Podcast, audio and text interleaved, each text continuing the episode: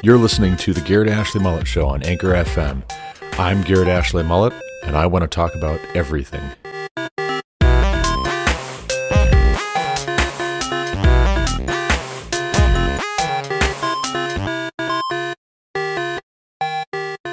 The first Plantagenet king inherited a blood soaked kingdom from the Normans and transformed it into an empire that stretched at its peak from Scotland to Jerusalem. In this epic history, Dan Jones vividly resurrects this fierce and seductive royal dynasty and its mythic world. We meet the captivating Eleanor of Aquitaine, twice queen and the most famous woman in Christendom. Her son, Richard the Lionheart, who fought Saladin in the Third Crusade, and King John, a tyrant who was forced to sign Magna Carta, which formed the basis of our own Bill of Rights.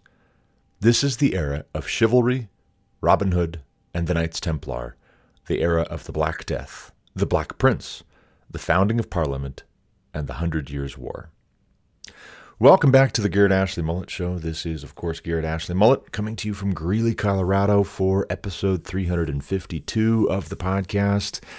Today is Sunday, March 20th, 2022, and that was the publisher's summary for Dan Jones' 2012 work, The Plantagenets, the Warrior Kings and Queens Who Made England, which I just finished up yesterday.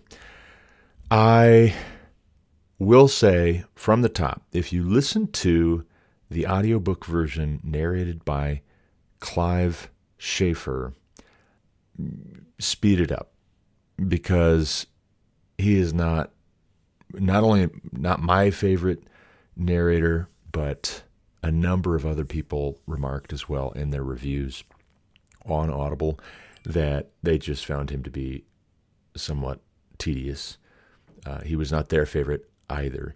Something about his delivery, it just felt dry. It didn't feel like it matched the style of the book nor the subject matter. It felt as though the subject of the book was more exciting than he gave it credit.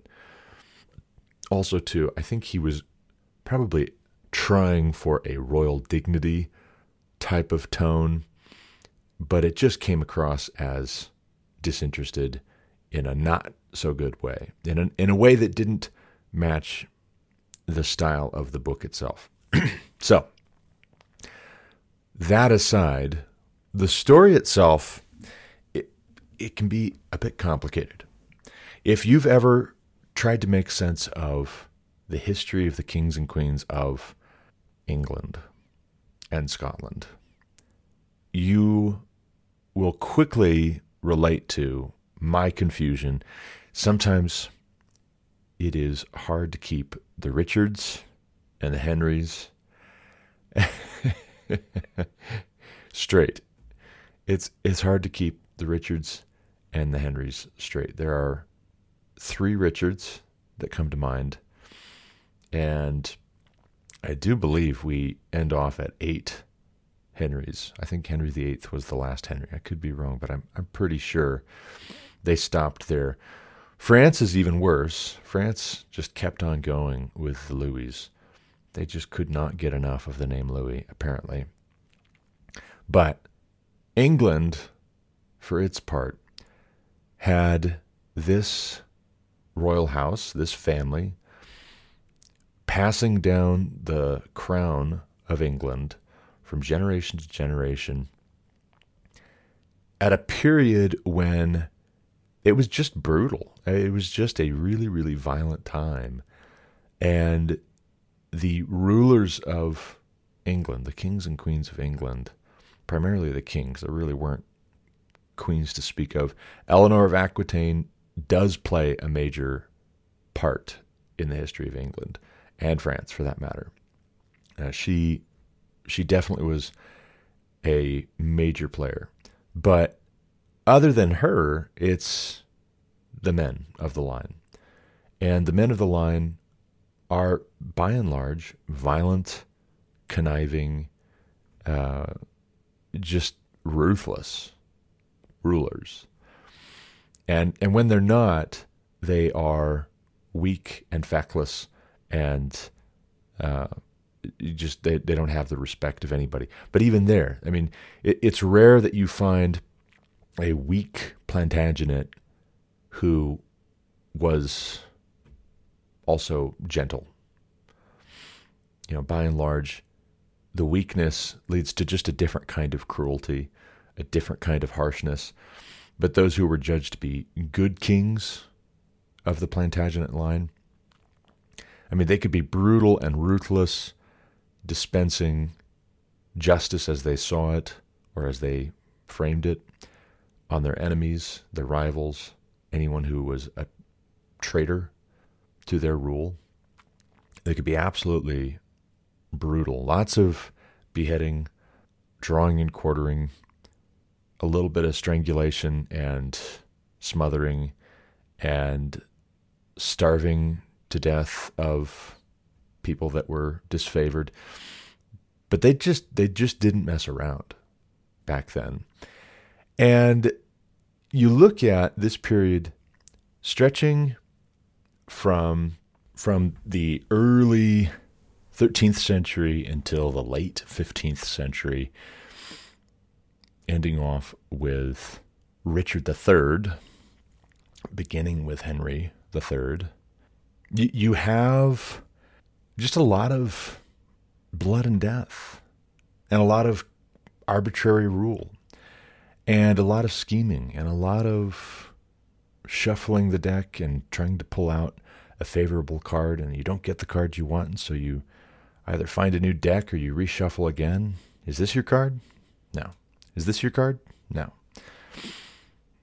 And after so many no's you just brain the guy with a mace. You know that's kind of the story of these nearly three centuries of English monarchy.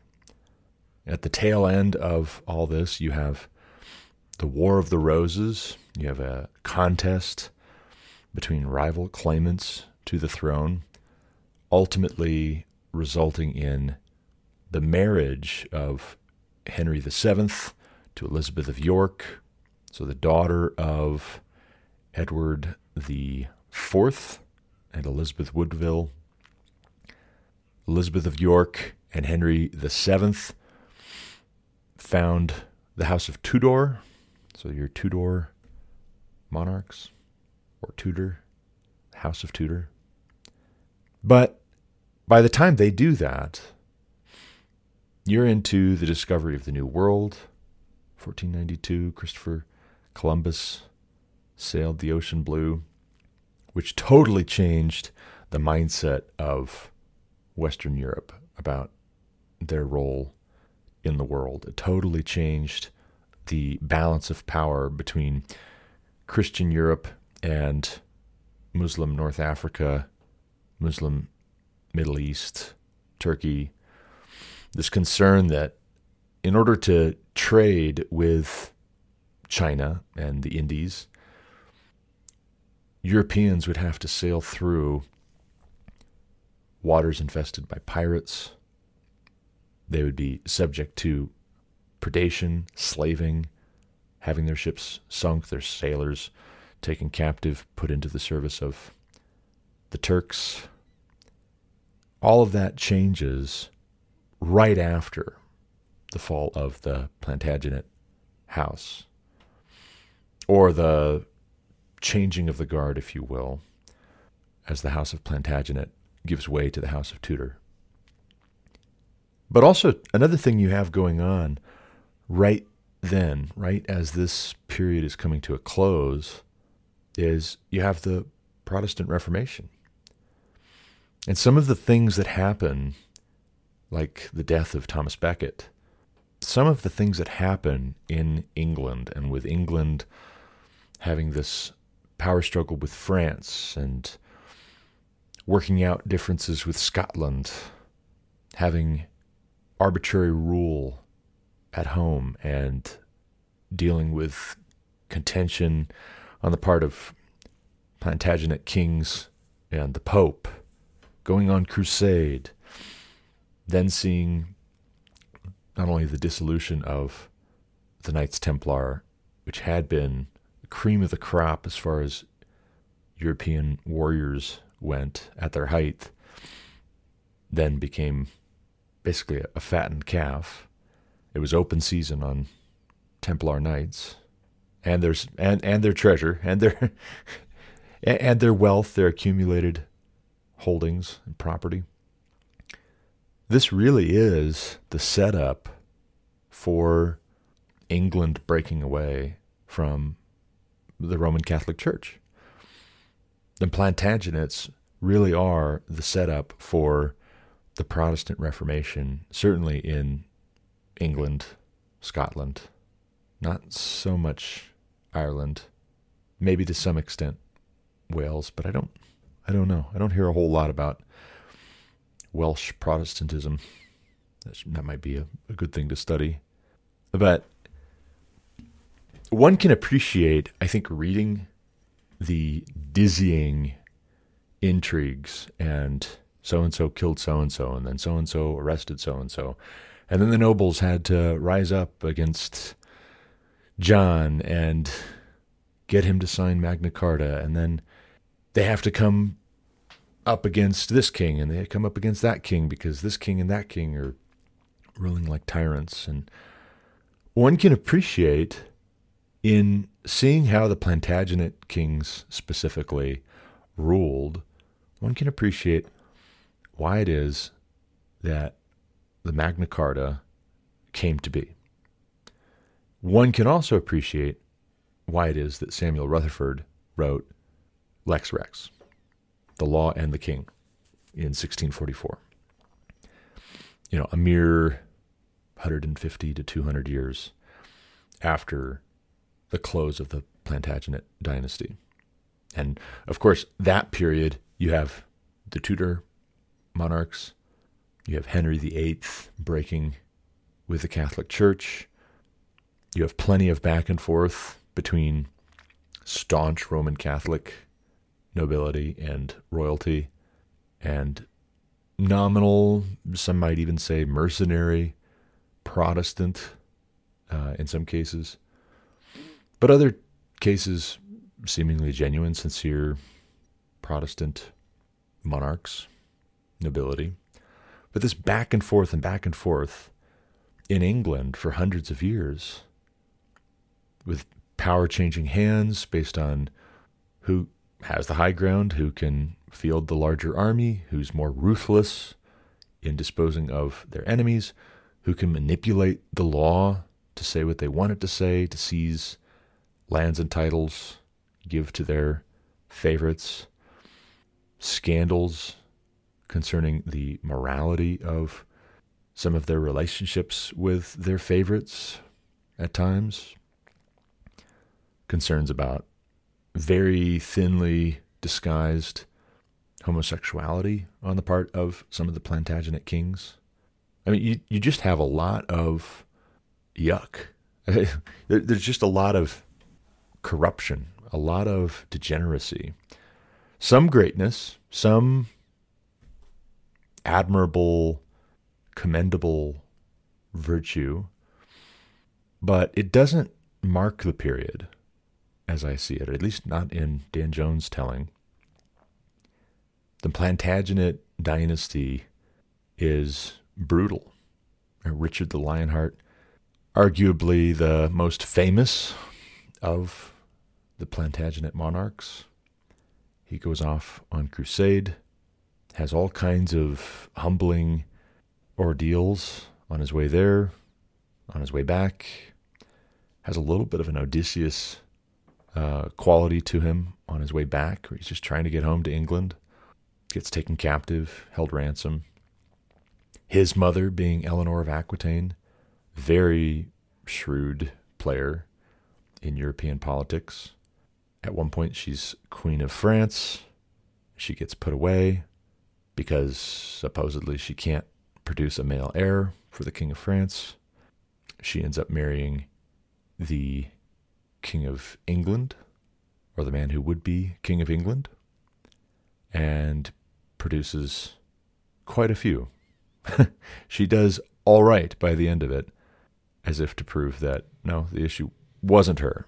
But Richard the Lionheart, for his part, son of Henry II and Eleanor of Aquitaine, is only a hundred years removed from William the Conqueror. I mean, that's that's pretty pretty remarkable when you size those things up, you put them together. The Norman conquest was a century before. That's not a great deal of time. Richard I, son of Henry II, son of Geoffrey of Anjou, whose nickname was the Plantagenet, which had to do, I believe, with a little sprig, little flowery sprig that he used to wear in his hat. He was given that nickname. Geoffrey of Anjou, for his part, son of Henry I, who was himself the son of William I, the Conqueror. So Richard, for his part, is the great great grandson of William the Conqueror. But John, for those of you familiar with the Robin Hood Disney movies, let's say, or Men in Tights, if you will, henceforth, all latrines in the kingdom will be referred to as Johns. well, there's a good reason for that. John was just the worst. Like he was just an awful, amoral, uh, paranoid, brutal guy. Strangled his 14 year old nephew, who was a captive, who was a prisoner, disposed of his body in secret. John seized what he pleased, disposed of who he could, and was just generally a, a tyrant. He was just awful. John is the reason why Magna Carta came to be. You have the nobility of England banding together and saying, This is unacceptable. You have to abide by God's law. You can't just do whatever. You don't make morality and truth whatever you want it to be. You have to abide by a fixed standard and we're going to make sure that you do. So he signs Magna Carta. And as anyone who has read on from that point to the present, or for the next few hundred years anyway, knows that's not the end of it. You don't get Magna Carta and then all of a sudden the kings of England behave themselves, kings and queens of England behave themselves like little angels from that point forward. No, you you have Magna Carta, and you have maybe a little bit better behavior, but you also have more brutality and you have more deceptive schemes trying to maneuver in such a way as to crush any potential accountability before it has a chance to coalesce, gather together, muster its forces. Calling a traitor whoever would bring accountability, raise questions about whether or not this is in keeping with the law of the land. Which, what does that remind you of? What what are we hearing now? more and more, anybody who questions the official policy on this, that, or the other thing, anyone who questioned the 2020 election, some Democrats want to call treasonous traitorous, treacherous, seditious. Arrest them. Take them to the Tower of London. Take their wife and child to the Tower of London, and don't feed them. And let's just see what happens. See how long it takes for them to crack. It's not a new idea. It's not a new concept. It's not a new problem. It's more absurd and more ridiculous in our day that Democrats would do such things, in large part because they don't even have as good of an argument for why they would be right to do such things compared with kings and queens who have assumed the office. But I'm reading Samuel Rutherford's Lex Rex right now, and he talks about whether the king is from God only or whether the people also make a king. And he brings up some really, really good points. I think you have to answer the questions that he's asking, and you have to consider the answers that he's giving to the questions asked. Go and look at the Old Testament kings. You don't just see David refusing to kill Saul when he has a chance. He says that Saul is the Lord's anointed, which is important in part because David also is the Lord's anointed. But David has the power to remove Saul, and he doesn't. And yet, what do we find, as Samuel Rutherford points out? We find that before someone who's been anointed, like David, actually takes the throne and is considered a king, in fact, not just in potential, not just a future king, before they actually become a king and are made a king, the people, the scriptures say, the people take them to such and such a place and make them king. And that's when it's official. And as Rutherford argues, the people are an instrument of God. God works through the people in some form or fashion. And just like we see in the story of Moses, God sends Moses and Aaron to Pharaoh, saying, Let my people go. You also have God hardening Pharaoh's heart. No, I will not let them go. And God uses that and he illustrates his power, his sovereignty. He uses that as an instructive, molding opportunity, not just for Israel, but also for all of the nations to see his power. He makes an example of Pharaoh, he makes an example of Egypt. He delivers his people out. Well, if God can harden Pharaoh's heart, God can certainly harden the hearts of the people writ large. And if God can harden a heart, he can also soften a heart. It has to work both ways, it has to work in both directions. And if God can soften Pharaoh's heart, he can also soften a people's heart if it pleases him, if he wills. In a recent conversation I was having with some friends of mine in the writing club in Gladii Veritas, we were discussing how there are two types of authority there's organic authority and there's institutional authority. Organic authority is from God. A man is born with certain gifts, he's born with certain ability, he's born with certain traits and qualities, whether those are a result of genetics or personality or temperament or context, the family he's born into, the time and place he's born, the circumstances in which he comes of age, what instructs him as he grows older, etc., etc there's an organic quality where this grows out of a seed that the good Lord plants and allows to be planted in a certain soil that the good Lord allows the seed to be planted in.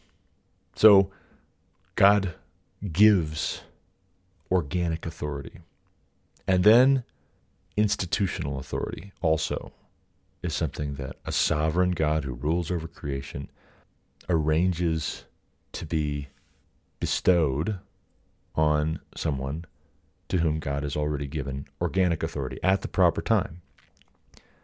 And that's an important feature, that's an important detail.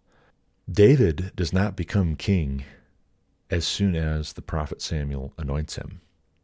For that matter, it's a curious business with regards to David, if he is to be instructive, because when Samuel first arrives at the house of Jesse, and Jesse is told to bring all of his sons together so that Samuel can inspect them.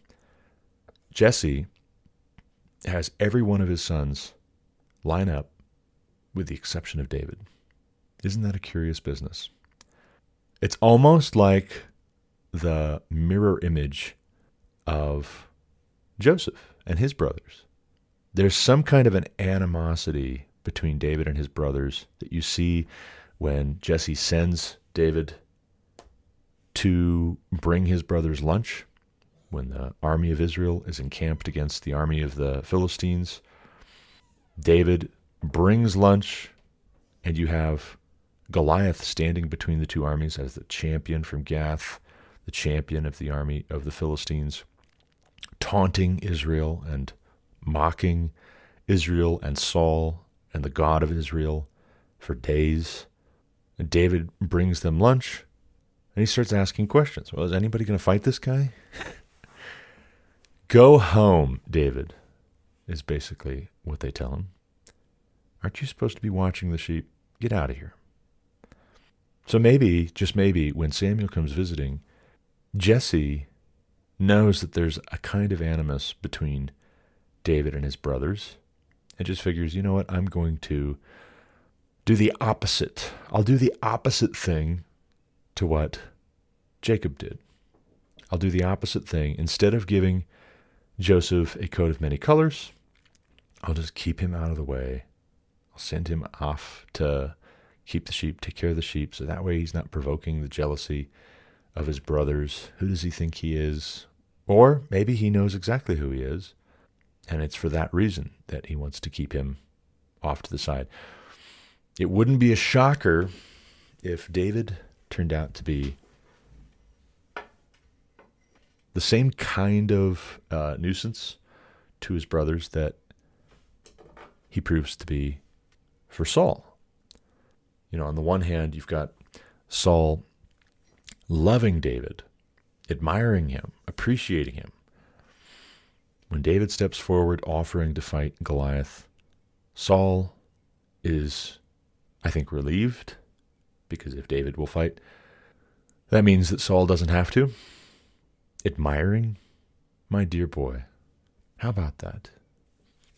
But then, as David wins, as God gives Goliath into David's hand, that admiration, that relief turns to bitterness and jealousy and envy. And so, too, it could have been with David and his brothers. He has that organic quality which God sees. God sees in his heart, and God chooses. But for the same reason that God would choose David to be anointed king of Israel, his brothers might reject him until it's established until he is made king. Well, so also Samuel Rutherford argues in 1644 in Lex Rex. He argues that a people have not only a right, but even a duty before God to resist an ungodly king who is violating the laws of God who is violating the natural law, who is ordering his subjects to violate the laws of God. And when you think about just putting yourself in the shoes of a common person living during the course of this 270 years that the Plantagenets ruled and reigned, imagine putting yourself in the shoes of a nobleman, a churchman, I mean, no one was safe. No one.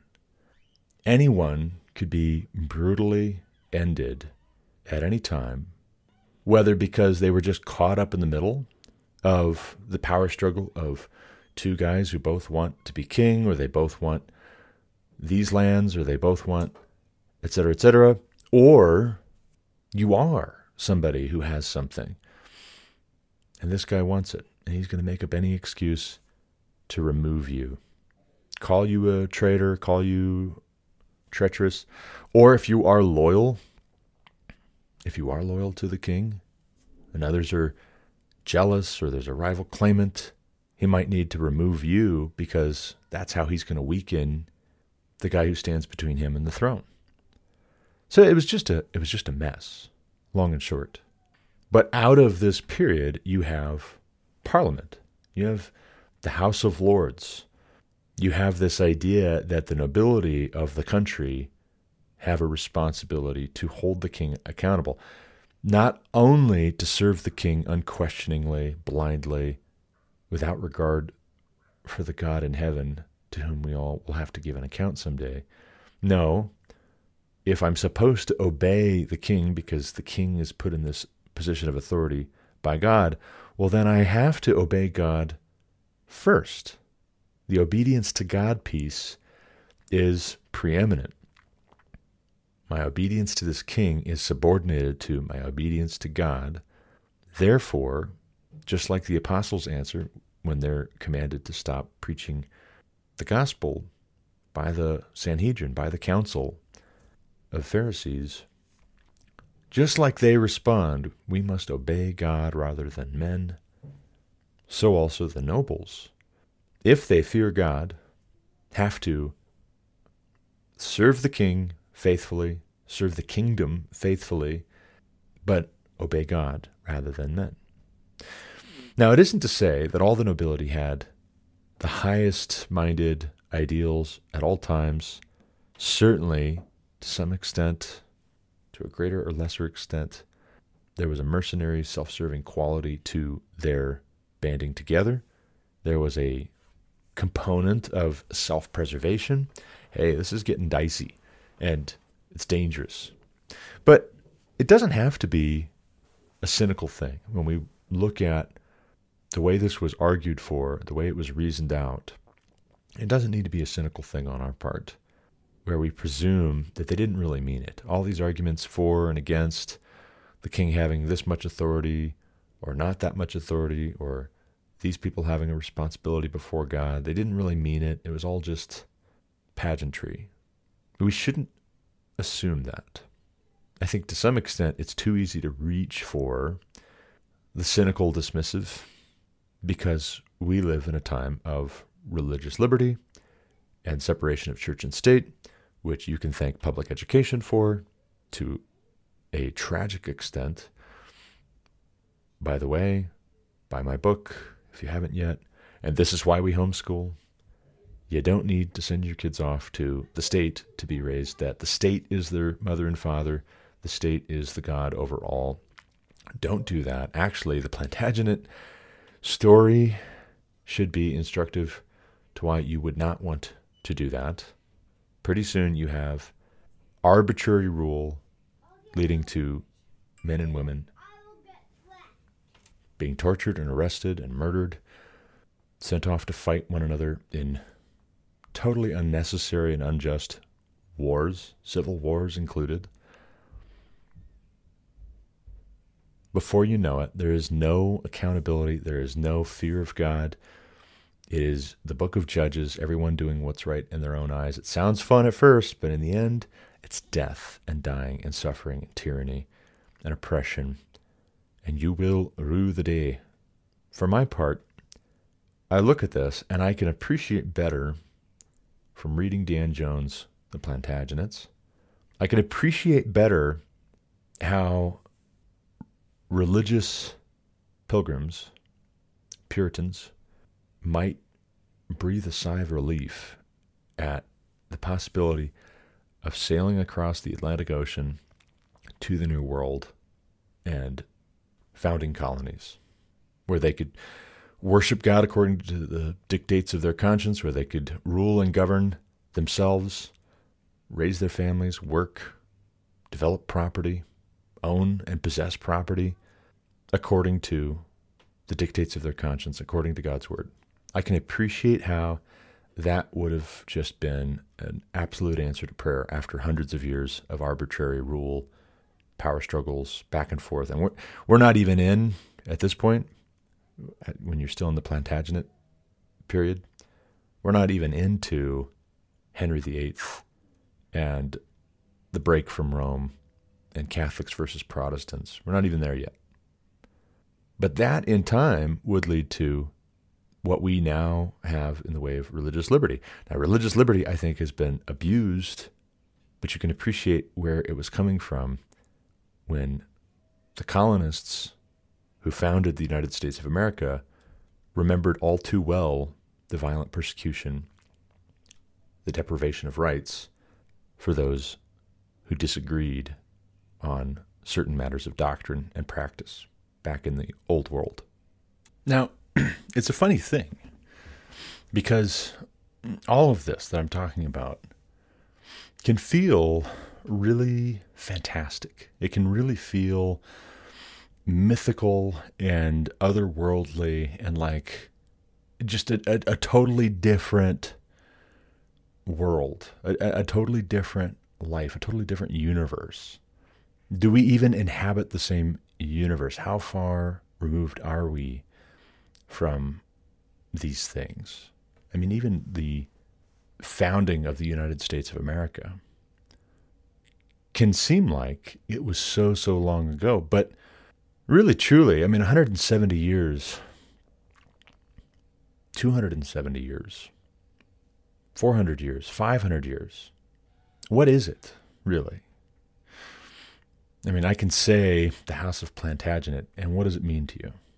I, I was asked here, oh, three months ago, four months ago, something like that, at a Christmas party.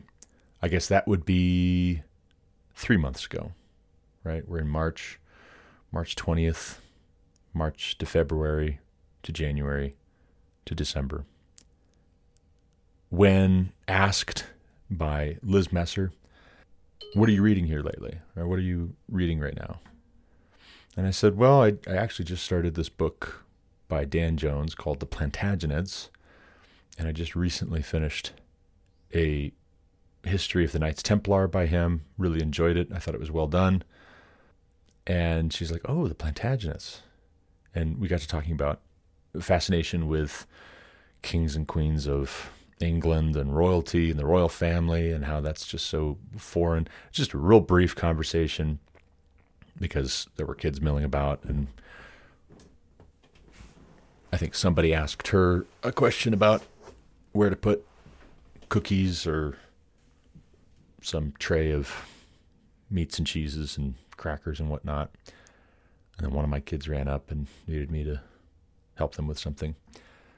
But she asked me briefly, and I don't know why this has rung in my ears for three months, except that I second guessed myself after I answered the question. She and I don't even remember why she asked the question, except that it's just a it's a foreign word to us, even though we're somewhat vaguely familiar that it is a word and that it's a, a term and that it was a a dynasty of English monarchs, monarchs of the British Isles. But she asked me, How do you spell Plantagenet? And I answered. And then, as soon as I answered and we got interrupted and went our separate ways, and that was the end of the conversation, I'm like, Did I spell that right? How do you spell Plantagenet? I just bought a book and I'm reading a book on the Plantagenets. But I should say, I'm listening to a book on Plantagenets, and they don't necessarily spell all the words or any of the words really. But it's the title, so I should know, right? For the record, just so everybody knows, Plantagenet is spelled plant, age, net. That's how you spell Plantagenet. Plant, age, net. But we really should be more familiar with the Plantagenets. They're an important part of our history as Americans. And some folks will say that it is Anglocentric to read the history of Europe and to study the history of dead white people. Why should we care so much? Why why don't we just study world history in a general sense? Why don't we study the history of Turkmenistan, for instance? or India? Why, why aren't we as interested in the history of China as we are of Europe? I mean, England's just this tiny little country, right? What does it matter? Well, think of it this way. Let's say you, oh listener, are in Colorado and you you were born here and let's say you've been here for generations your family came to Colorado from somewhere, and let's say you're interested in your family because you're uh, that's what you know best. You, you grew up in your family, and So you know your parents, I presume. And you probably know your grandparents. And you might even know your great grandparents. They might even be still alive, depending on how young everyone was in your lineage when they had children, how old you are. If they're especially long lived, you might know your great grandparents. You probably don't know your great great grandparents, but maybe you've heard stories. And if you've been here in the state of Colorado for quite some time, you probably know some history of the state, as opposed to somebody who just moved here a couple years ago and is trying to get up to speed. There's a lot about Colorado I don't know. And it's not that the history of Colorado is unimportant, it's just that it hasn't been as interesting or as relevant to me being from Montana. Even the state of Florida is more interesting in some sense because my mom's from Florida. How did we come from Florida? How did my mother end up being born in Florida? How did her parents get there? Oh, they came from Pennsylvania and Georgia. Oh, that's interesting. I've got a lot of family that came from Pennsylvania. So then Pennsylvania becomes interesting on both sides. Mullets spent quite some time in Pennsylvania when they first moved here. McFarlands spent quite some time in Pennsylvania before my grandmother moved to Florida at a certain point. So Florida's interesting. Pennsylvania's interesting. It's relevant. It's pertinent. So I might be interested in the state history. How did that affect my grandparents, my great grandparents, great great great grandparents even? And why did they choose to settle in Pennsylvania for a time when when they came over? Why, you know, why was that a draw? What was in them and what was true about that state when they moved to it that they didn't feel was true of other states? Or what did they not like about other states that they did like about Pennsylvania? Also, where did they come from before they came to Pennsylvania? And what does that mean? What does that say about who we are? And when we do that as a country, writ large, on the whole, there's no escaping that the British Isles, England, Ireland, Scotland, Wales to some extent, although Wales always just kind of gets tucked into the corner, almost a footnote in the larger history of the British Isles. But for purposes of my family, and I think for purposes of outsized influence on the United States of America, where I'm from, where my family on both sides has been from for hundreds of years, I think to myself, well, how long have we been here? Well, it can't be too all fire long because Columbus sailed the ocean blue only in 1492. So 500 years at most. Not that I know of any ancestors who have been here 500 years, but I do have some family on my mother's father's mother's side who was part of that uh, original Jamestown colony, survived the starving time, was contemporaneous to John Smith, the famous John Smith, one ancestor who ended up in his book talking about the starving time, surviving the, the starving time. So 400 years plus, that's pretty, that's pretty good. Okay, where did they come from? Why, why did they come here from England? What was going on in England that maybe they didn't want their descendants forever and ever to live in that environment? No, let's say you go back even just 300 years.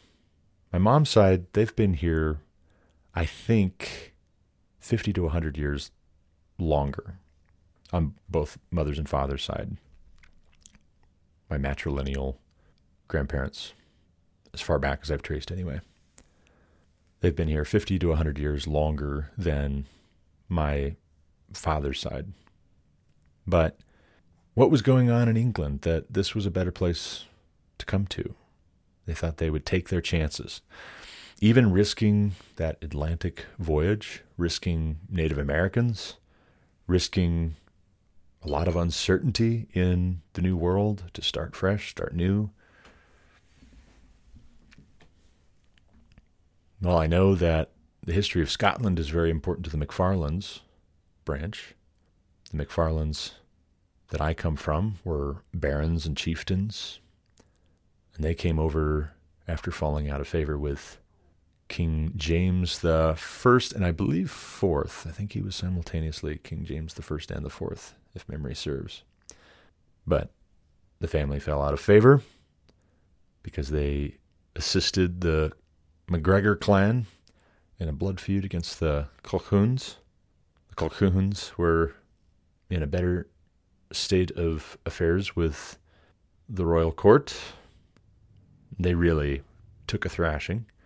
Reportedly, they were on their way to attack the MacGregors when the MacGregors struck first, surprised them, killed a great many of their number, a great many of their men, and the king punished the MacGregors and the McFarlands severely. So then, not too long after that, the McFarlands that I come from moved to Ulster County, Ireland, which is also very interesting.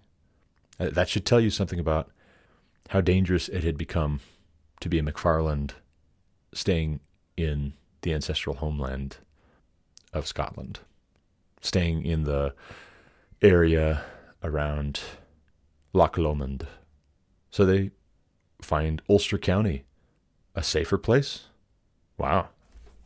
Must have been pretty dicey. I suppose that's what happens when the king is very displeased with your house.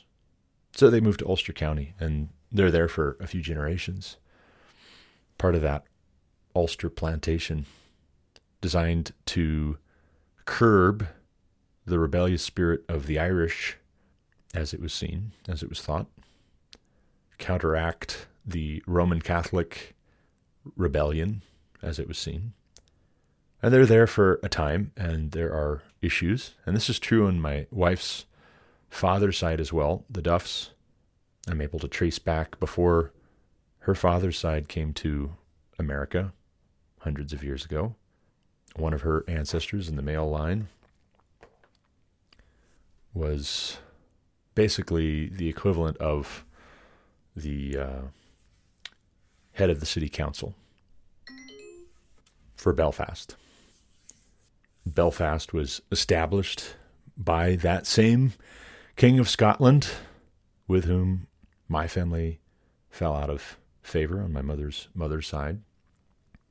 But it's interesting, right? It's interesting that even for having served at a very high level, my wife's father's ancestor or his descendants decided being sovereign of Belfast is not worth it. Let's take our chances in the New World. A certain John Duff was his name. 1730, 1741, 1742, 1747, 1753. He served as sovereign of Belfast, which is kind of like the chairman, director, mayor, if you will. But then, not too terribly long after, I think it was decades, I'd have to look again, the Duffs come to America. And I think when you read the story of the Plantagenets and you realize here's 269 years of history and out of this comes the Tudors, and the Tudors break England, Ireland, Scotland away, or try over generations, break them away from Rome. That's still the troubles in Ireland. A combination of racism against Irish, long standing animosity about attempts to impose English rule, British rule, also Catholic Protestant friction. But you have the Protestant Reformation come to the British Isles, and it gets to be a mess. It gets to be a, a real big mess because there's a lot of questions of authority with regards to what does the king actually have a right to command, and also what do the subjects have a responsibility to obey, and also what does God's word say about church and state and subjection to both or either? Should they be separate? Should they be conjoined? And it's relevant to us, it's especially relevant to us as Americans, even if we're from a totally different part of the world, to understand how the United States of America came to be in light of primarily English history. These were English colonies, 13 English colonies, British colonies. So then you have this idea of Britain. That's important. Well, how did it come to be Britain? And is it all the same if you call these British colonies or English colonies? Good question. What is the difference? England is a part of the British Isles. It is not the entirety, but it's the dominant partner. And why is that? And how did that happen? Well, a great deal of the history of how that came to be that England is the dominant party in the British Isles happened under the Plantagenets. Edward Longshanks is a Plantagenet king. William Wallace fights for Scottish rebellion during the reign of the Plantagenets. The Macfarlanes, for that matter, become an important clan in large part because they're instrumental in Scottish independence. And then the Acts of Union, which were very unpopular with the lion's share of Scots, make Scottish independence untenable. And so, what happens to the Scots whose position in the realm was predicated on Scottish independence? Well, they come to America, a great many of them. Actually, a great many of them go to the Caribbean as well. You can you can read Colin Woodard's Republic of Pirates for an intervening history. The Republic of Pirates has almost everything to do with Jacobites objecting to, as they see it, an illegitimate king sitting on the throne. A stolen election, if you will. By the way, as an aside, have you ever wondered to yourself? This is really important to the whole issue of church and state and the history of the etymology for what we call things and why we think of them along certain lines. Have you ever thought to yourself about how the same word that we use when we're talking about selecting, choosing, appointing a president of the United States or the governor of the state of Colorado or the mayor of the city of Greeley or the city council of Evans. Have you ever thought to yourself that the same word we use, election, is also the word that is at the center of the Calvinist Arminian debate? Have you ever thought about that? And why is that? Now, I could be wrong, and this is something I want to research as far as the history of the term and the word and the concept and whatnot. And I might be researching it right now, so I might have an answer for you soon. But for the Calvinist, which is to say, for the Reformed, for the staunchly Protestant, election has to do with God having chosen who his people would be from eternity past. Now, who God chooses is known to him in specificity, ultimately. We look to the end and we believe that a great many of the men who, throughout history, have been identified for us as Christians are known by their fruits. By your fruits you shall know them. What did they say? What did they write? What did they believe? What did they do? That gives us some idea of whether they were, in fact, Christians whether they claimed to be, is somewhat a side issue. Not all who say to me, Lord, Lord, will inherit the kingdom of heaven. But it's who God chooses, God elects. Paul is very clear on this in Romans. Now, how precisely the mechanics function, I've said before and I'll say again until my mind is changed or I come to a better understanding or what have you. But there's no escaping the fact that God elects. Paul says as much. We have to discard the scriptures to disagree with that. God elects who will be saved. God chooses. Well, this is the subject of Samuel Rutherford's book in a sense, because that was the question of the right of kings. the divine right of kings to rule, even arbitrarily, or so their staunchest supporters, most loyal subjects contended violently, brutally, in many cases. Samuel Rutherford, for his part, writes in 1644 Ah, not so fast. The king is still subject to the law of God. And if he doesn't recognize that, and if he acts in violation, flagrant, persistent, premeditated, and unrepentant violation of the law of God, there has to be an instrument of God to hold him accountable. So, who is that instrument? As so far I understand Samuel Rutherford, the instrument is the people. And just like the people make a king, in the case of David, Samuel, per God's instruction, anoints David, and yet there is already a king on the throne. And so you don't have two kings. I'm Spartacus. No, I'm Spartacus. No, I'm Spartacus. No. Saul is king until he's unmade king. And David is not king, in fact, until he is made a king by the assembly of Israel, who recognizes that he is the Lord's anointed. Well, so also, Samuel Rutherford argues if you have a king who is a flagrant disobeyer of God's law, the natural law, then it is the rightful and necessary role of the people to unmake the king. The king is seizing lands, wildly throwing around accusations of treachery and treason for any disagreement whatsoever, any attempts, any gentler attempts to hold him accountable. He's trampling on the rights of Englishmen. He's violating Magna Carta, the Great Charter. He is breaking his oath of office. Then he should be unmade king for breach of faith. It's very little different from when a man and wife take marriage vows. What is it that Jesus said? Moses permitted divorce because of hardness of heart. Now, what is that hardness of heart? Well, it could be an unwillingness to forgive, could be a stubborn unwillingness to have mercy on a transgression.